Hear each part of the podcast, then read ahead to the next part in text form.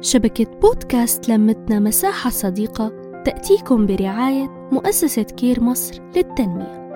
أهلا بيكم في حلقة جديدة من حلقاتنا. كلام في التواصل مع أميرة سليم.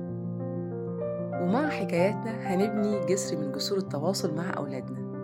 وحكايتنا النهاردة بتتكلم عن الأسد ملك الغابة كان مسؤول عن كل حاجة في الغابة. وفي وقت من الأوقات كان قاعد مع نفسه وبيفكر إزاي يقسم المهام؟ فكر إنه يخلي ملك مخصوص للطيور. فكر في الموضوع بجدية. أيوة. فكر وأخد وقت في التفكير. وشاف المميزات والعيوب بتاعة الخطوة دي. ولقى إن الخطوة دي خطوة كويسة وفي صالح الغابة. يا ترى هيكلف مين إنه يجمع الحيوانات؟ ويبلغهم بالفكرة بتاعته. ويكون صادق وأمين. اختار الحمار. علشان صوته قوي. نادى عليه وقال له جمع الطيور وبلغهم إني هختار منهم ملك هيبقى مسؤول عن مساعدتهم.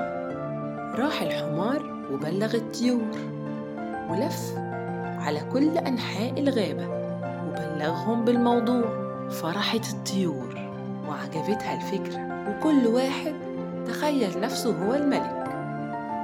البغبغان بغبيغه قال إيه أكيد هيختارني الأسد إني أكون ملك الطيور علشان أنا فصيح.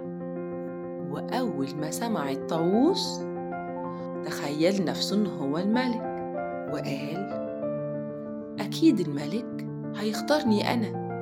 أنا جميل وريشي جميل وألواني جميلة وشكلي حلو. والصقر كمان. الصقر كمان لما سمع تخيل نفسه برضه إن هو اللي هيكون الملك. وقال أكيد الأسد هيختارني لأني قوي. قوي وهقدر أسيطر على الطيور والطيور هتخاف مني. وكمان الغراب فكر إن هو يكون الملك. وتخيل نفسه إن هو يكون الملك. وكان حابب الموضوع قوي بس كان شايف نفسه إن هو شكله مش حلو. لونه أسود في رصاصي شكله مش جميل زي بقية الطيور. ولا قوي زي النسر والصقر ونسى إنه حكيم وذكي. راح الحمار وبلغ اللي سمعه للأسد. ولما سمع إن البغبغان قال إنه عايز يرشح نفسه عشان هو فصيح رد الأسد وقال المساعدة مش بالكلام المساعدة بالأفعال. ولما سمع إن الطاووس عايز يرشح نفسه علشان هو جميل رد الأسد وقال المسؤولية ملهاش دعوة بالجمال. والجمال مش بس في الشكل الجمال جمال الأخلاق. وجه ميعاد الاجتماع واتجمعت الطيور وكله متحمس إنه يعرف مين اللي هيفوز. بس تعالوا أقول لكم إيه اللي حصل؟ إيه اللي حصل مع الغراب؟ قبل الاجتماع. قبل الاجتماع بيوم كان بيفكر إزاي يخلي شكله جميل. وكان مفكر إن الجمال في الشكل بس. لكن طبعا الجمال مش في الشكل بس. بس تعالوا نشوف هو فكر إزاي.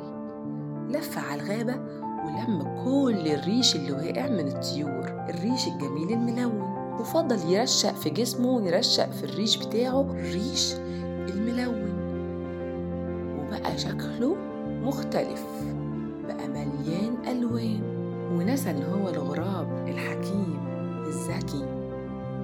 وكل واحد مرشح نفسه جه يوم الاجتماع وعرض أفكاره وعرض خدماته اللي هيقدمها على الطيور وكسب الغراب. كسب الغراب علشان أفكاره مش عشان شكله. واتفق معاه الأسد إنه كل أسبوع هيجي يعمل اجتماع معاه ويتابع معاه أمور الغابة. وجه أول جمعة. وقبل الاجتماع بتاع الأسبوع بيوم لف على الغابة. وفضل يرشق في جسمه ويرشق في الريش بتاعه. الريش الملون عشان يفضل زاهي وشكله حلو. وعدى الاجتماع الأول بسلام. جه الاجتماع التاني.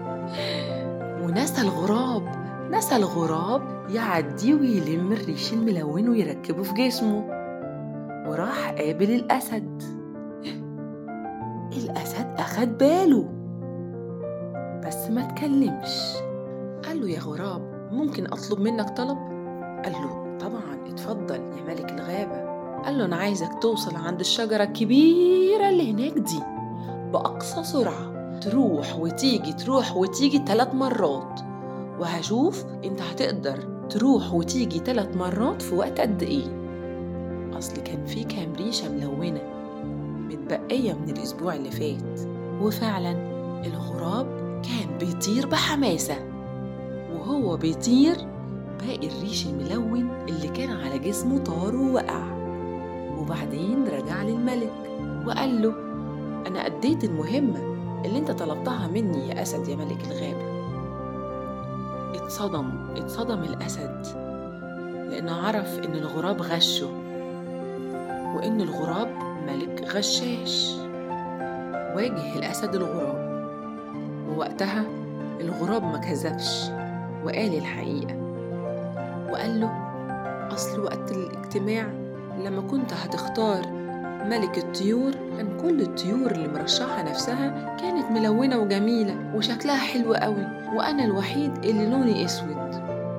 رد الأسد وقال يا غراب أنا لما اخترتك ما اخترتكش عشان شكلك أنا اخترتك لأنك حكيم وذكي لكن أنت غشتني وقبل ما تغشني أنت غشيت نفسك. للأسف الغراب خسر المنصب اللي كان نفسه فيه. بس افتكر الكلمة اللي قالها له الأسد.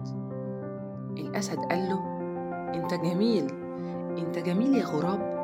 مش عشان شكلك مش عشان لونك ومش عشان ريشك الملون لا أنت جميل لأنك مختلف. لونك الأسود الجميل مخليك مميز.